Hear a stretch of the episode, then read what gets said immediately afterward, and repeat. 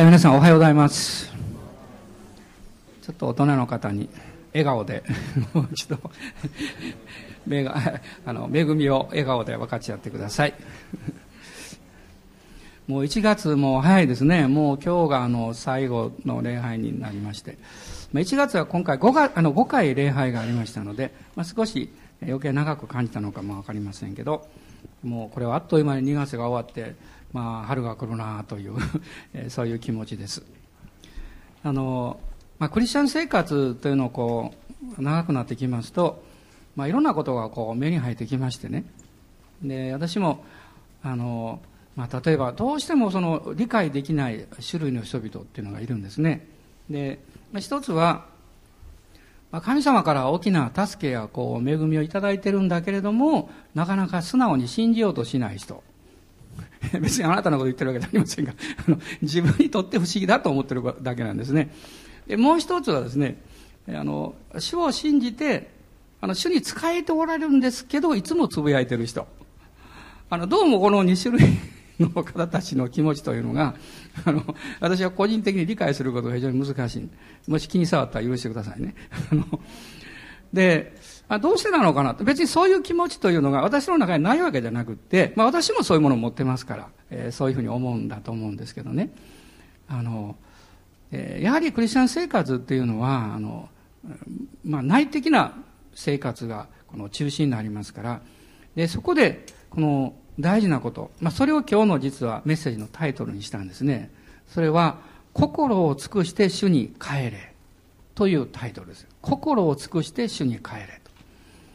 で、実際それは、具体的な形で何が必要なんだろうかっていうと考えますとね、案外やっぱりこう、霊的なことというのは、えー、実践的なことの裏返しになるんですね。その実践的な部分の何かが、えーえー、忠実でないと、それが霊的なものに影響しますし、また霊的なものがしっかりしていないと実践的な部分が影響を受けるんですね。で、その実際的な部分というのは私は、まあ、詰まるところ二つかなと思います。それは、時間と経済を主に捧げるという信仰じゃないかなと思います。時間と経済ですね。で、信玄の、あの、三章の五節から十節のところ、今日のあの、えー、中心テーマの御言葉ではないんですけど、最初に開いていただけますでしょうか。信玄の3章の5節から10節です。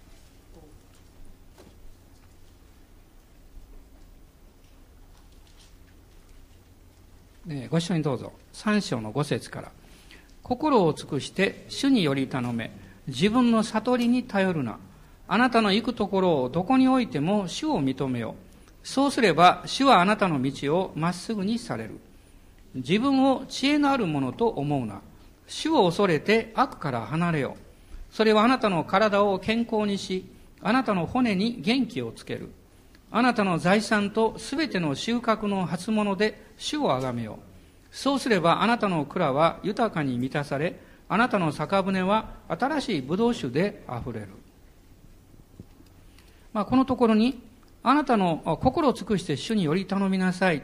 そしてどんな時にも主を認めなさいとありますけど、それはどういうことかっていうと、まず一つはですね、自分を知恵のあるものと思うなと。死を恐れて悪から離れようと書いてます。この悪というのは、神様を信頼し、信じないで生きることですね。つまりそれは自分の人生を自分で取り込んでしまうことです。もっと具体的に言うと、礼拝というものを、神様を礼拝するということを自分の生活の第一に置かない生き方だと思います。そしてもう一つは、この後半にありますけど、あなたの財産とすべての収穫の初物で主をあがめなさいと書かれています。ですから、その時間を捧げ、私たちの経済を主に信仰を持って捧げるというのは、これは非常に実践的なことです。の私は救われた頃からのメッセージの中でですね、あのよく、まあ、冗談でもないんですけど、こういうことをよく思い出すんですね。ずっとメッセージを聞いていて、まあ、崖先生がメッセージされる。いろんなこと話されてるんですけど、いつも二つのことを言われてるような気がしました。一つは、精霊のバプテスマの重要性と、十一献金の重要性なんです。そのことばっかおっしゃったわけではないんですけど、実は私たちの霊的なものは、えー、実践的なことの影響であるということを逆によくおっしゃってました。ですから、まあ、この年も私たちは神様の恵みを信じてですね、まあ、時代としては大変な時代だと思いますけども、忙しくなりますし、また経済も冷え込んでいく、そういう時代なんですけども、まあ、皆さん、私たち一人一人に与えられた恵みに従ってですね、その恵みに従って時間を捧げ、えー、また、えー、経済を捧げていきたいなと思います。まあ、このところには、そうすれば主のこの祝福は豊かに、あの、与えられるということが書いてます。なぜかっていうと、これは単純な原則なんですね。つまり、私たちは、巻いたものを借り取るんです。巻いたものを借り取るんです。実は自然界の法則と、この霊的法則には一つの違いがあります。自然界も巻いたものを借り取ると言いますけども、それには条件があるんです。それは、種を巻いた土地が良くなければ、どんなに良いものを巻いてもダメになるんですよ。これは自然界なんです。ところが、霊的な領域はそうじゃないんです。たとえ土地が悪くっても、良いものを巻けば、良いものを収穫するんです。だから、この原則は実にそのことを言ってるだけです。でどうして主が祝福されるか。それは巻いたからなんですね。良いものを巻いたので、良いものを収穫します。まあ、こういうことを、えー、ぜひこの年は、えー、実践していく年でありたいと、まあ、個人も私は思ってますし、教会もそのような歩みでありたいなと願っております。アーメン。感謝します。えー、あの、お隣の方に、えー、もう一度こう片手でいいですから、まあ、ハレルヤ、アーメンという印でパチンとこう、アーメン。その信仰の実践を 皆さん言っておきますが、皆様方はこの実践をよくしていらっしゃいます。ね、皆様方していらっしゃるから私は言ってるんですね。していない人に言うのは非常に難しいです。ですから、神様が、えその祝福を継続させてくださるようにと、え本当に願っております。で、なぜこんなことを言い出したかというと、今日は実はですね、そのことに失敗して、そして立ち返ったイスラエルの人たちのことをお話したいと思ったからなんです。でサムエル記の第一の7章を開いていただけますでしょうか。サムエル記の第一の7章の1節から13節までをまず一緒に読んでいただきたいと思います。サムエル記、第一サムエルの7章です。1節から13節よろしいでしょうか？え。ご一緒にどうぞ。はい。キルヤテヤリムの人々は来て、主の箱を運び上げ、それを丘の上のアビナダムの家に運び、彼の子エルアザルを性別して主の箱を守らせた。その箱がキルヤテヤリムにとどまった日から長い年月が経って2周年になった。イスラエルの前科は主を慕い求めていた。その頃サムエルはイスラエルの前科に次のように言った。もしあなた方が心を尽くして主に語り、帰り、あなた方の間から外国の神々やアシュタロテを取り除き、心を主に向け、主にのみ仕えるなら、主はあなた方をペリシテ人の手から救い出されます。そこでイスラエル人は、バールやアシュタロテを取り除き、主にのみ仕えた。それでサムエルは言った。イスラエル人を皆ミツパに集めなさい。私はあなた方のために主に祈りましょう。彼らはミツパに集まり、水を汲んで主の前に注ぎ、その日は断食した。そうしてそのところで言った。私たちは主に対して罪を犯しました。こうしてサムエルはミツパでイスラエル人を裁いた。イスラエル人がミツパに集まったことをペリシテ人が聞いたとき、ペリシテ人の領主たちはイスラエルに攻め上った。イスラエル人はこれを聞いてペリシテ人を恐れた。そこでイスラエル人はサムエルに言った。私たちの神、主に叫ぶのをやめないでください。私たちをペリシテ人の手から救ってくださるように。サムエルは血離れしていない子羊一頭を取り、焼き尽くす全焼の生贄として主に捧げた。サムエルはイスラエルのために主に叫んだ。それで主は彼に答えられた。サムエルが全焼の生贄を捧げていた時ペリシテ人がイスラエルと戦おうとして近づいてきたが主はその日ペリシテ人の上に大きな雷鳴を轟かせ彼らをかき乱したので彼らはイスラエル人に打ち負かされたイスラエルの人々はミツバから出てペリシテ人を追い彼らを撃ってベテカルの下にまで行ったそこでサムエルは一つの石を取りそれをミツパとシェンの間に置き、それにエベンエゼルという名を付け、ここまで主が私たちを助けてくださったと言った。こうしてペリシテ人は征服され、二度とイスラエルの領内に入ってこなかった。サムエルの生きている間、主の手がペリシテ人を防いでいた。まあ、この箇所には、まあ、興味深い、えー、まあ、御言葉がいくつも出てくるんですけれども、3節にありましたように、あなた方が心を尽くして主に帰り、もしそうするならば、13、12節にありますが、ここまで主が私たちを助けてくださったと告白できるようになります。この年の終わりに、このように告白したいなと思います。この年の終わりにですね、ここまで主が私たちを助けてくださった。そのためには、今この年の初めに心を尽くして主に変えるということを、まあ、初心として実行していかなきゃいけないんじゃないでしょうか。でこの出来事の背景というものをこう見ていきますと、実は、えー、大切な、まあ、神の箱、まあ、主の箱、あるいは契約の箱と呼ばれておりましたけれども、まあ、それが、え、戦いによってペリシテ人に奪われてしまうということが、まあ、起こるわけです。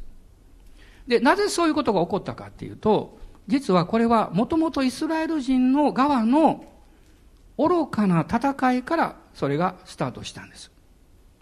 なぜ愚かな戦いかというと、彼らは自分たちの霊的な状態が十分整えられていないにもかかわらず、戦いに挑んだんです。そして敗北しました。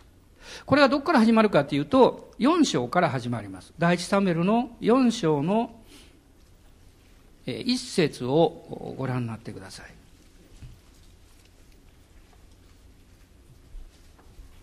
4章の一節です。はい。サムエルの言葉が全イスラエルに行き渡った頃、イスラエルはペリシテ人を迎え撃つために戦いに出て、エベンエゼルのあたりに陣を敷いた。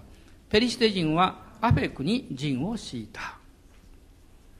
主がイスラエルの民にペリシテを撃てとおっしゃったわけじゃなかったんです。でも彼らは、もう今がチャンスだって、今戦って勝利をしよう。自分たちの領土を広げようって。自分たちがこの勝利を勝ち取るんだ。ということを自ら行っていきました。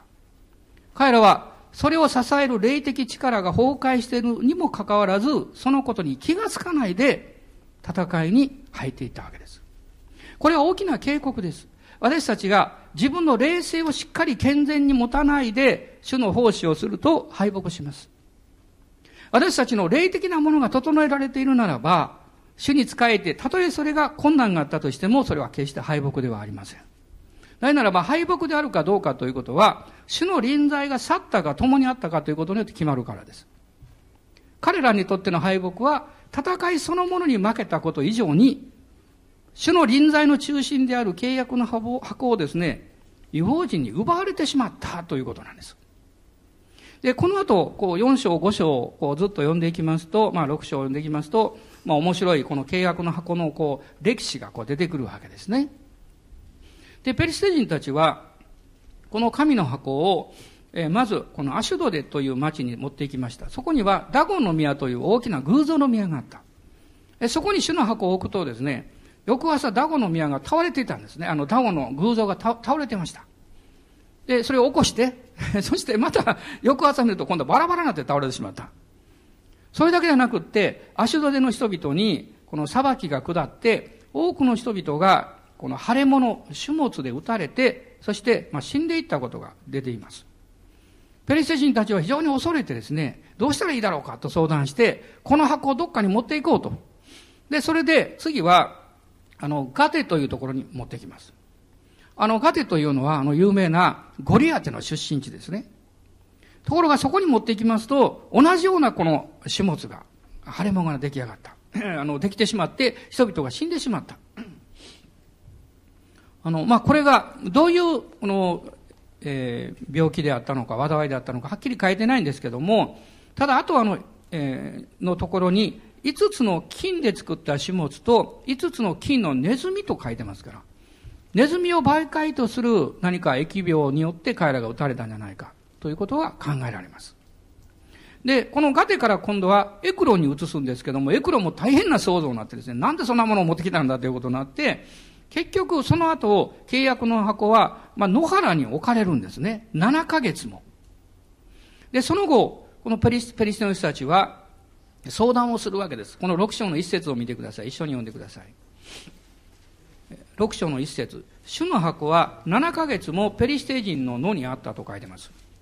で、その後、6章の4節を見ると、人々は言った、私たちの返す財貨のための生贄とは何ですか？彼らは言った、ペリシテ人の領主の数によって5つの金の種物と5つの金のネズミです。あなた方は皆、えー、あなた方皆とあなた方の領主への災いは同じであったからです。まあ、ペリシテは5つの主な町を持ってました。そしてそれぞれの領主がいたんですね。で、その数に応じて金でこういうものを作って、えそれから、え7節を見ますと、1台の新しい車を作り、え父を飲ませている二頭の目牛をわざわざ取ってですね、えそして目牛を車につないで子牛を引き離して、ね、牛小屋に戻して、えそして主の箱をその上に置いて、その金の贈り物を乗せて、えその牛たちがどこに行くんだろうかということを見たわけです。つまりここでですね、もし金、あの、金のこういう種物とネズミを作った、えー、これが、この馬車が動かなかったら、これはこの種の箱から来た競馬、あの、バスではないと彼らは思ったんです。で、あの、通常それは難しいことでした。というのは、今父を飲ませている子牛を引き離された目牛が、その小屋から離れて別のところに行くということは考えられなかったからです。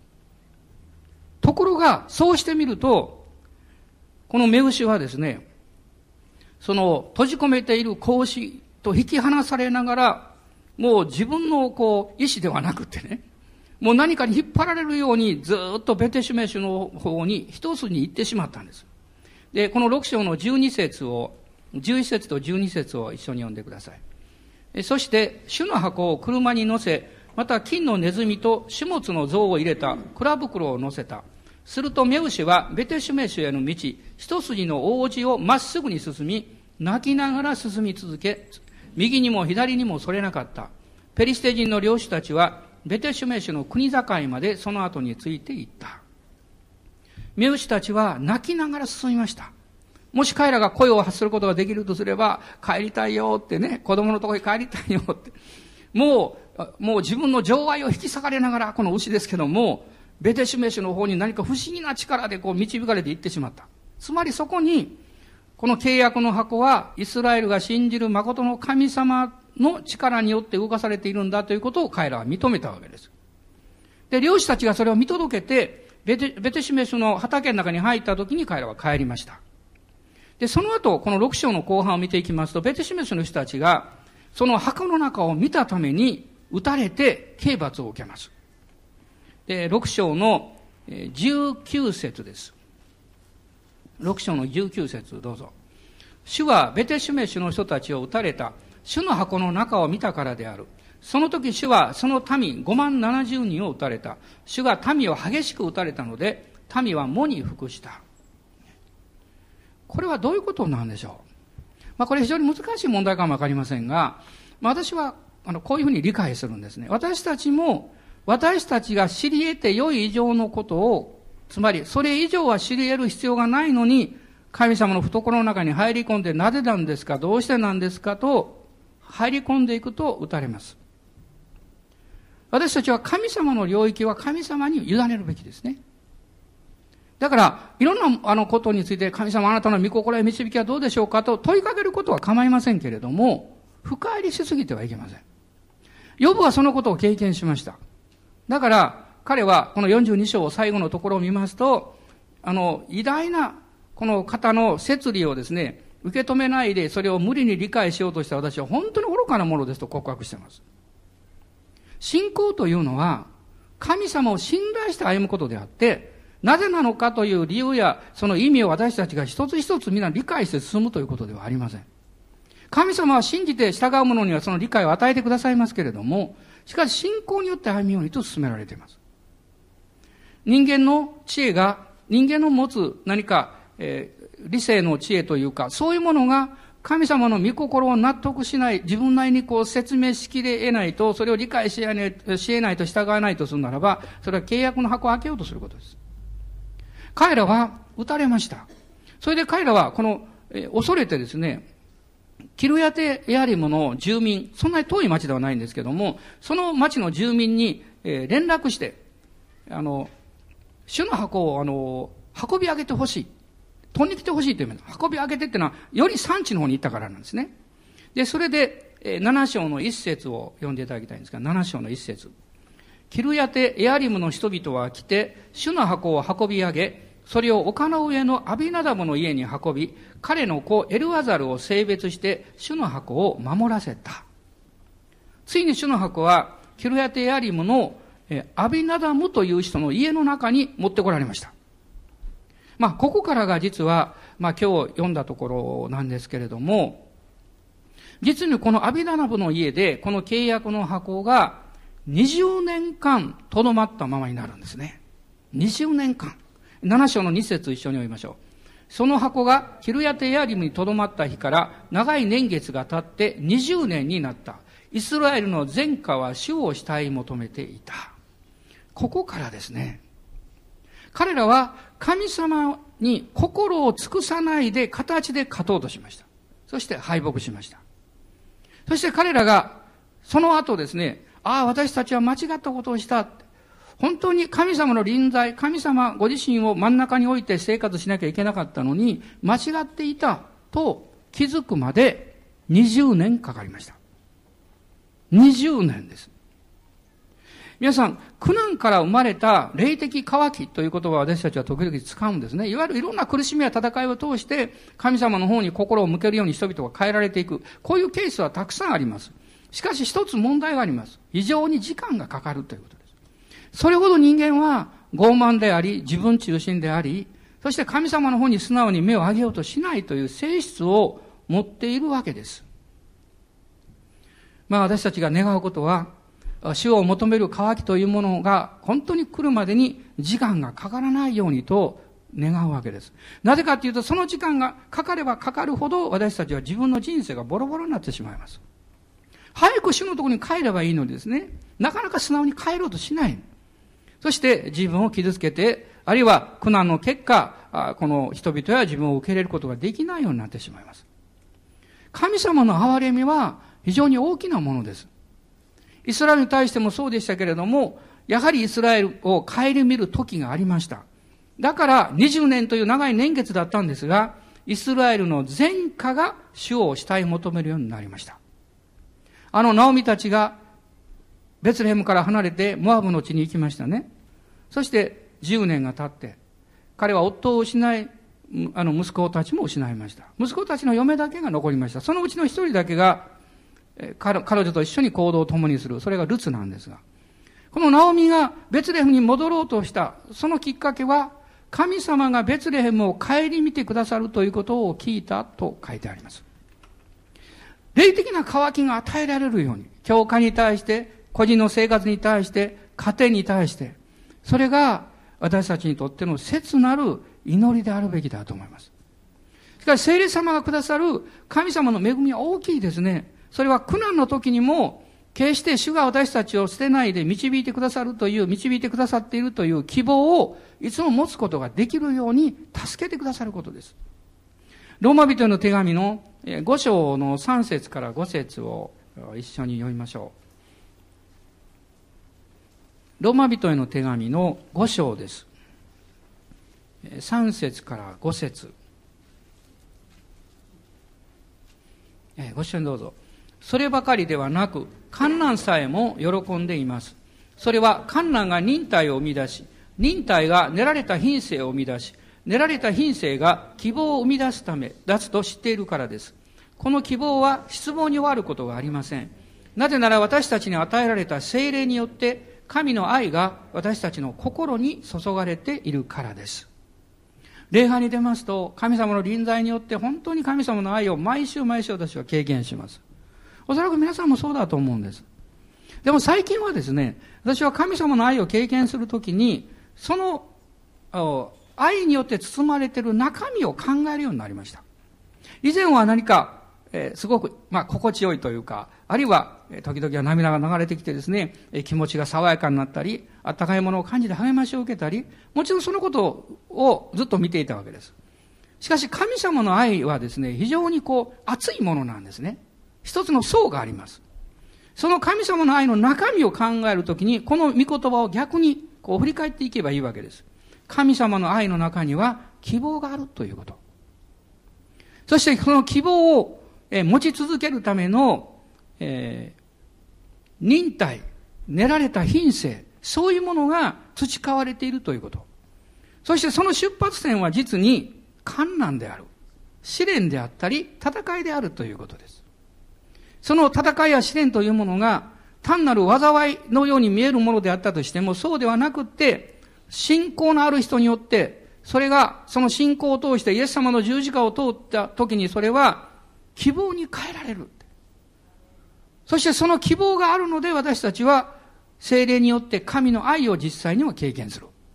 ね、だから皆さん、このことを覚えていただきたいんです。今日、皆さんが神様の愛をこの礼拝の中で感じられるときに、そのことを感謝するだけじゃなくって、その背後に、あ、希望が与えられてるんだということを忘れないでいただきたいんです。そしてその希望は、あなたは弱くってもいろんなことがあったとしても、あなたがイエス様に従って歩んでおられる、その忍耐と信仰から来ているということを覚えていただきたいんです。そうするときに私たちはどうなるんでしょう？自分を褒めることができます。あなた自身を褒めてあげてください。イエス様に信頼して、その戦いの中歩んできたあなた自身を褒めてあげてください。神様は、あなたが主にしっかり繋がっているので、あなたに忍耐を与え、希望を与え、そして精霊による神の愛をあなたの上に経験させてくださっているわけです。私たち自身が弱さや、あるいはこの落ち込んでしまうような霊的にも実際的にもですね、そういう経験をするときにも、もう一つのすごいことがあるんですね。誰かが祈ってくださっているということです。誰かが私の弱い信仰のために支えて、そして固く信仰に立ってくれているということです。20年間、契約の箱は誰によって守られたんでしょう。アビナダブという家です。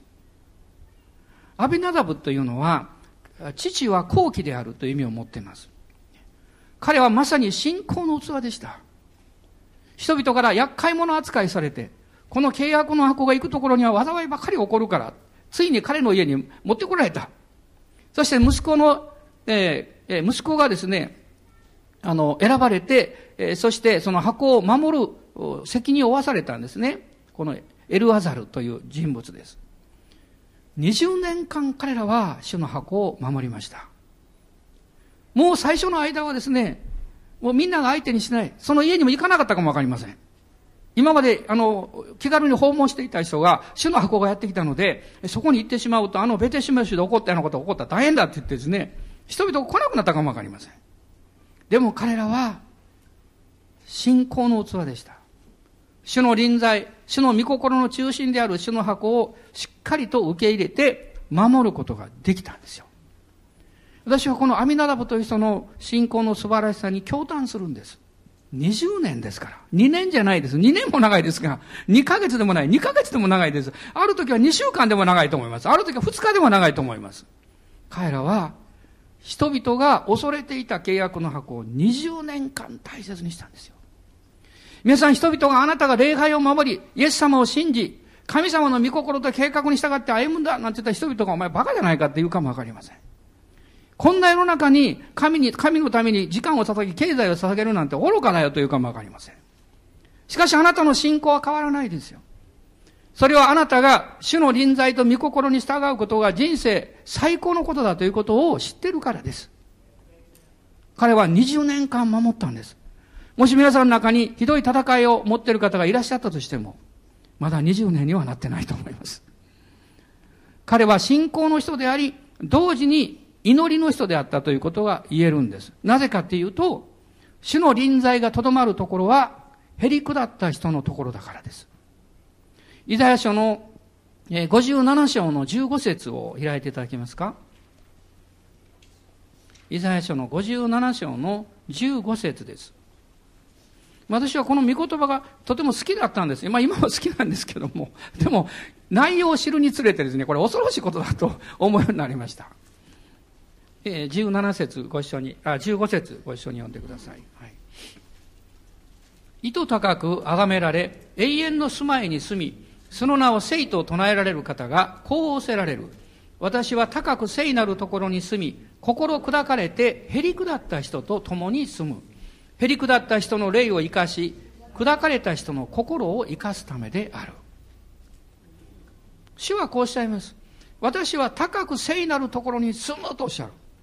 と同時に、へり下った人と共に住むと書いてます。これはもう天の最高のところと地の最も低いところ、両方意味しています。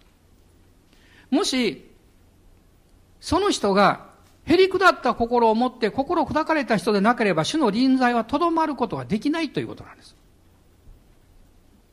ですから、20年間、主の箱をその家に受け入れて守ったこのアビナダブとこのエルアザルという人物。この人物は本当にへり下った人だったんです。へり下りを続けるためには祈りが必要です。主よ愚かな私を支えてください。人々が理解してもらえない、人々に理解してもらえない、あるいは私が信じているということの価値を他の人は見出してくれない。その状況の中で、私があなたに従うことがどれほど価値あることであるかということを私自身が何よりも信じて受け止めることができるようにという祈りが必要です。あなたが主と共に歩めば歩むほど孤独を経験します。そしてその孤独の中であなたの信仰を支えるのは他の人ではありません。あなたです。キリストにあるあなたです。あなたが私は価値あることをしているんだという信仰を自分に言わなきゃいけません。それはあなたがキリストとしっかり結びついていない限り、そう告白することはできないんです。イエス様から離れていった人々のことを考えると本当に心が痛いです。でも、信じています。彼らは決して捨てられた人たちではありません。主は愛していらっしゃいます。そして必ず帰ってきます。私たちを信じましょう。でもどうして主から離れるようなことが起こってしまうんでしょう。おそらくいろんな理由があるでしょうけれども、共通点は、イエス様を信頼して歩んでいくことの価値よりも他のことを優先しなきゃいけなくなってしまったということです。必ずしも信仰がなくなったわけではないと思います。そのキリストに従うところの価値というものを迷わされたり、あるいはその価値観を受け入れることが難しくなったり、いろんな状況が起こったんだと思います。ですから私たちは、そういう人々を裁いたりしてはいけないと思います。本当に祈る必要があります。取りなして、そしてそのことを再発見できるように、主が助けてくださるようにと祈る必要があります。おそらくアビダラムは祈ったはずです。エルアザルは祈ったはずです。このイスラエルの前科がいつの日か、今私の家に置かれている神の箱を心から慕い求めることができるようにと。そして20年経ちました。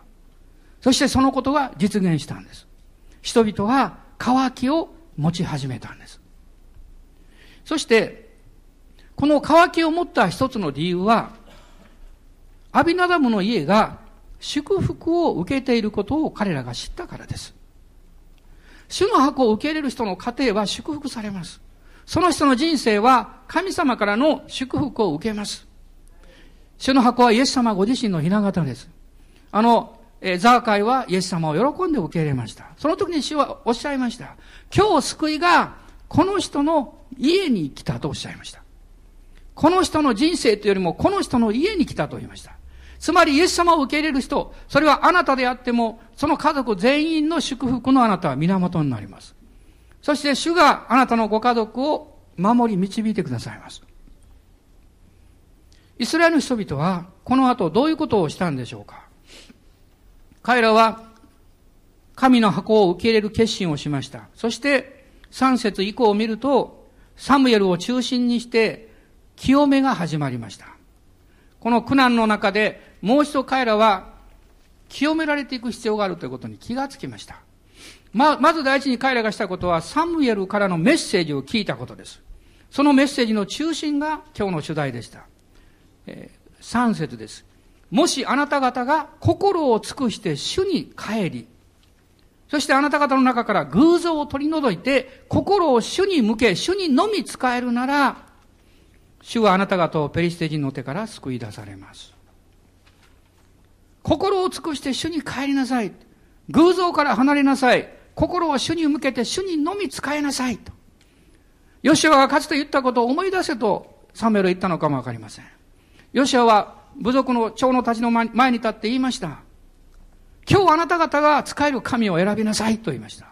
私と私の家族は主に使えますと言いました。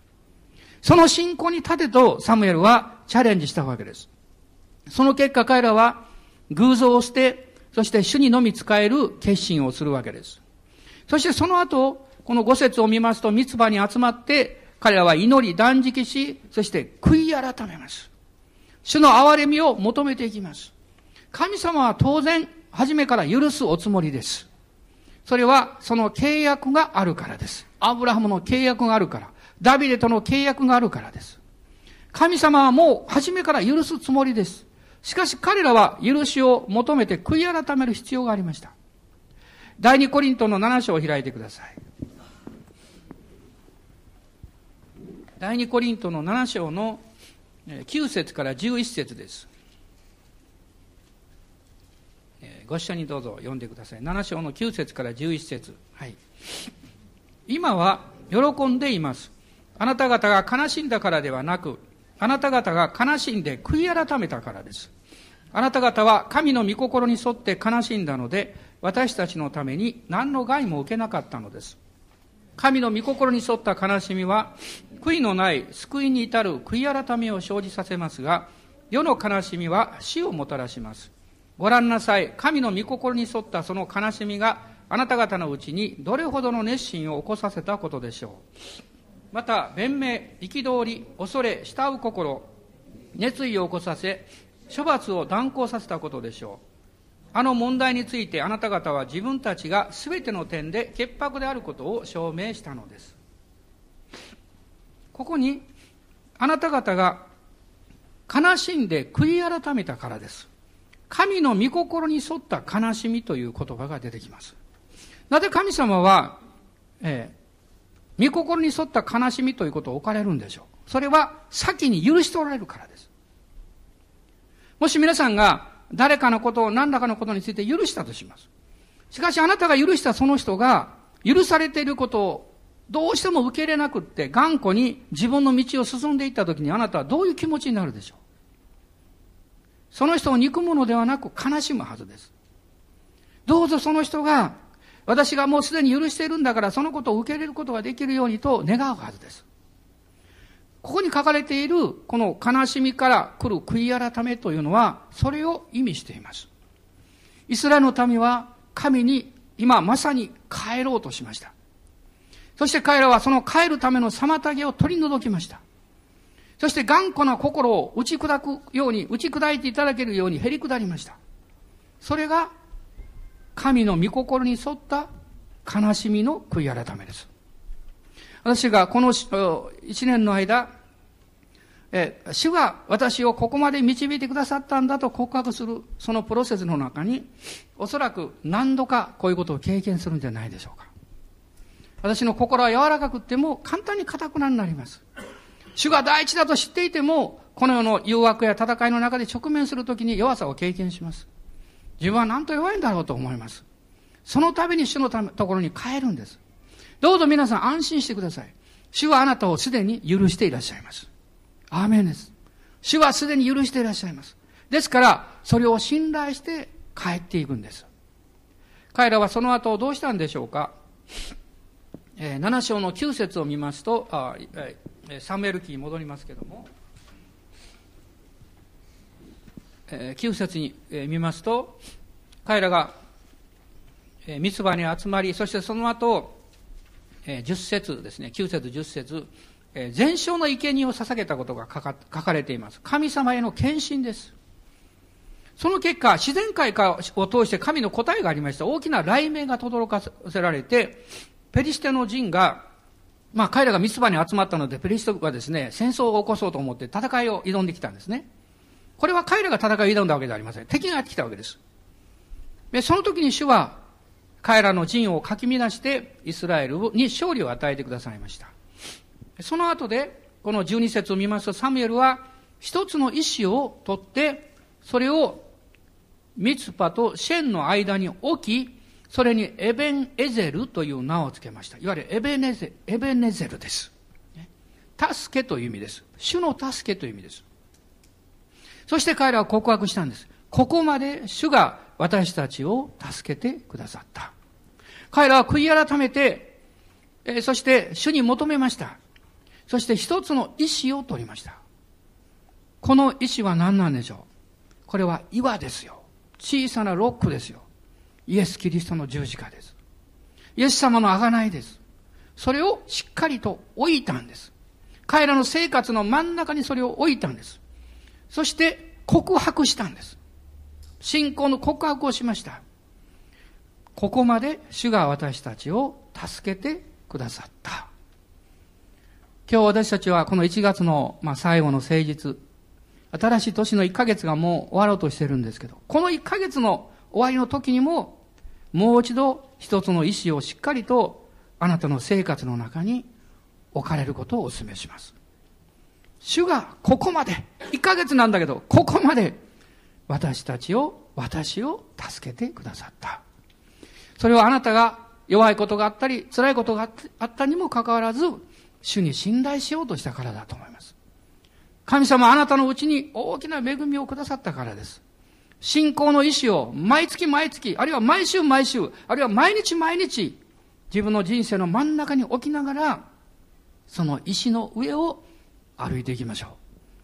そして、このように告白しましょう。ここまで主が私たちを助けてくださった。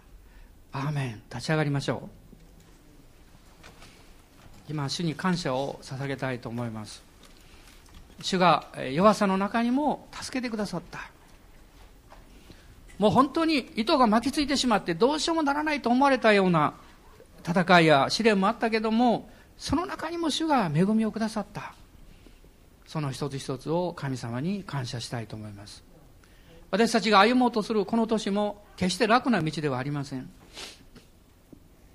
経済は冷え込み、また社会はますます暗く、そして希望を失っていっています。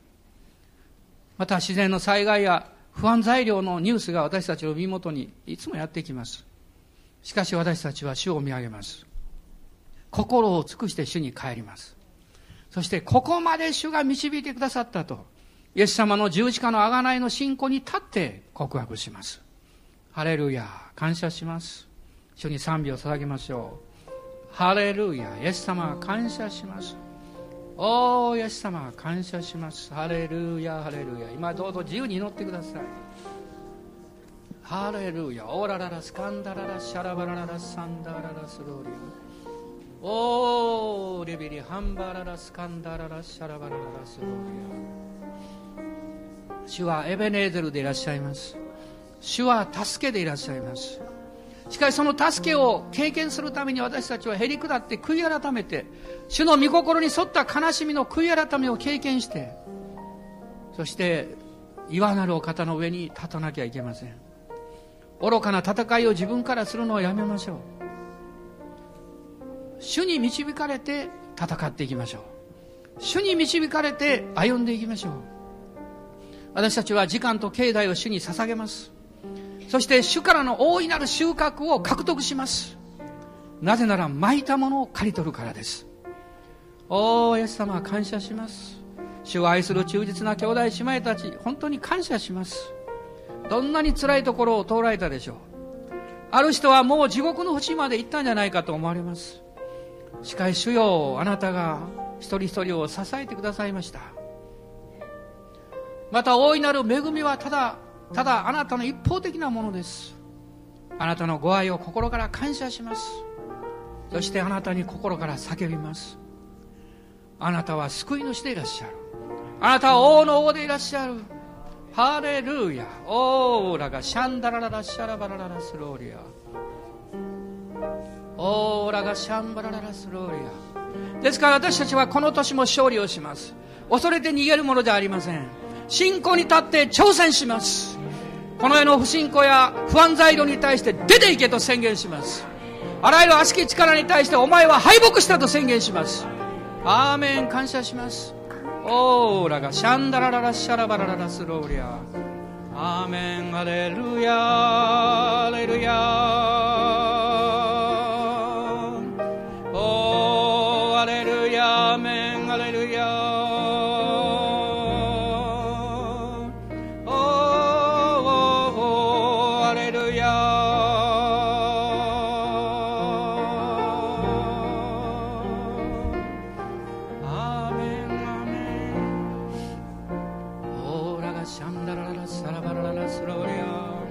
今信仰に立ってあなたの人生を祝福しましょう。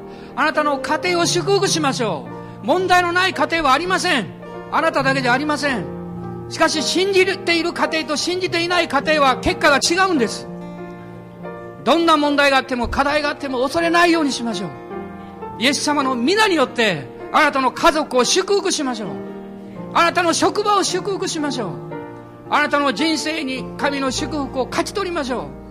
ハレルヤハレルヤおーハレルヤアーメンハレルヤハレルヤ主よ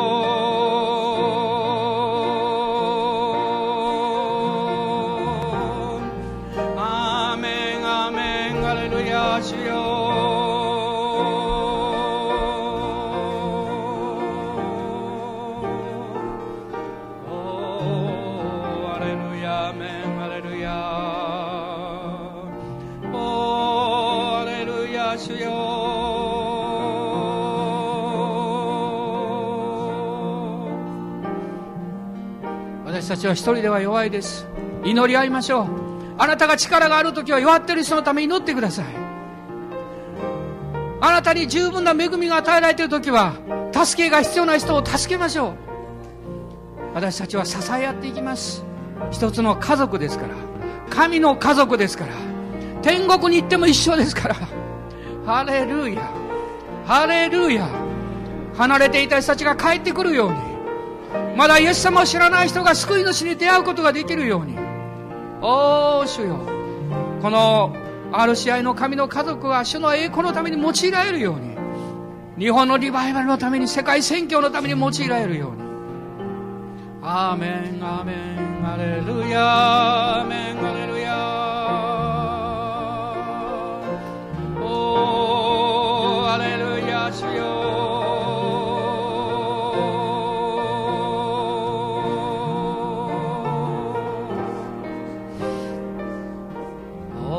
シャンバララサンダララシャラバラララスローリア。おーハレルヤハレルヤアメンアメンアメン今日インターネットでメッセージを聞かれている人たちあるいはこのメッセージを聞かれる人たち主が祝福してくださるように元気になってください。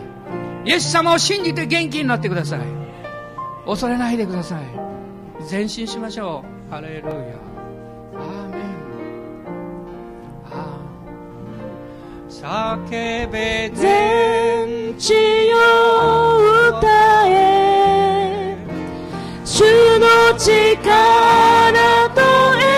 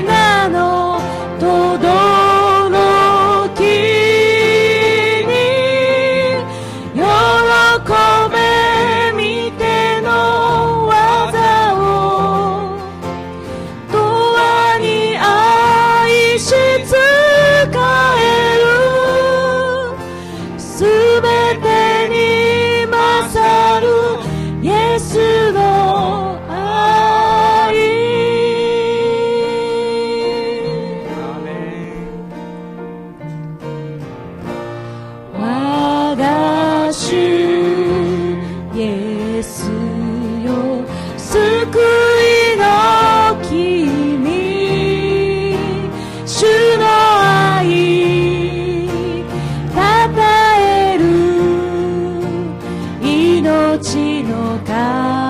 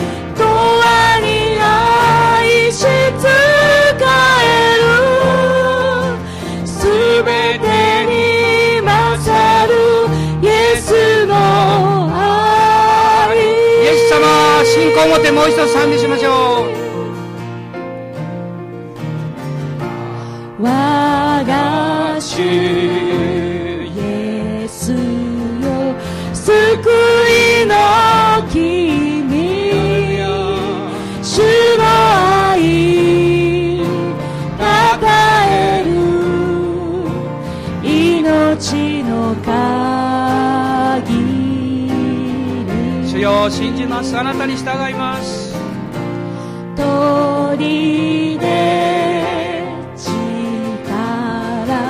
慰めぬ主よ我が霊魂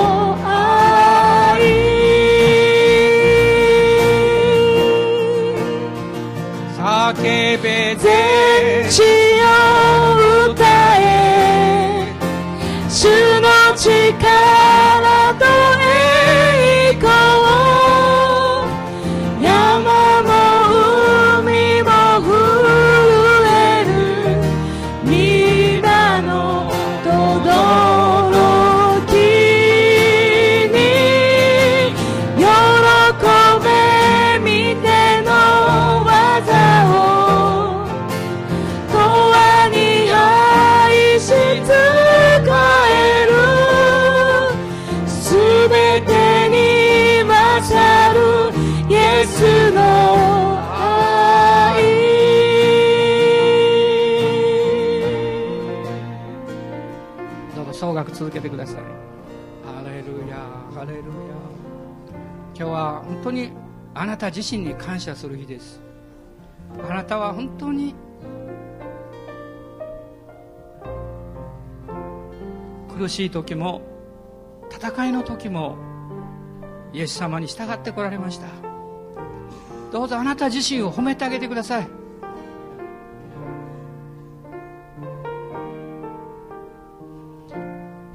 私たちは天に行って主からたくさんの報いをいただけるように期待します。でもこの地上においても主があなたを喜んでいらっしゃる。そのことを忘れないようにしましょう。あなたは決してダメじゃありません。あなたの信仰はダメじゃありません。あなたは素晴らしい人です。あなたは主を愛している人です。あなたは主にここまで従ってこられたんですから。主の大きな恵みを与えられた人です。その自分自身を褒めてあげましょう。そしてもう一度決心しましょう。私は主に従って告白します。ここまで主が私を導いてくださった。とアーメン。アーメン。アーメン。感謝します。アーメン。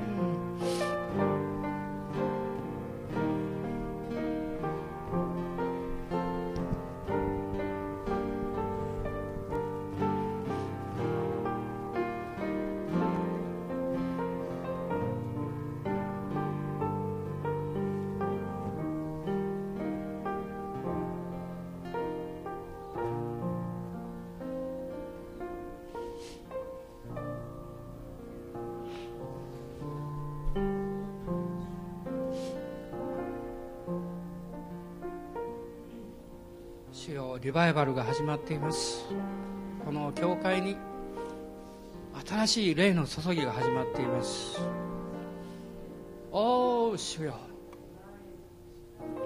あなたともっともっと出会わせてください。精霊の御臨在が強く望んでください。おーハレルヤ。立つことができないほどに望んでください。ハレルヤ。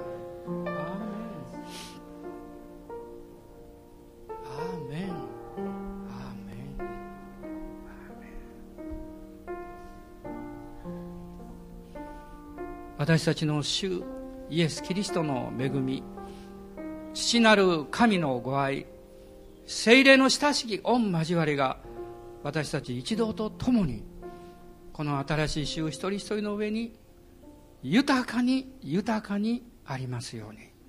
アーメン。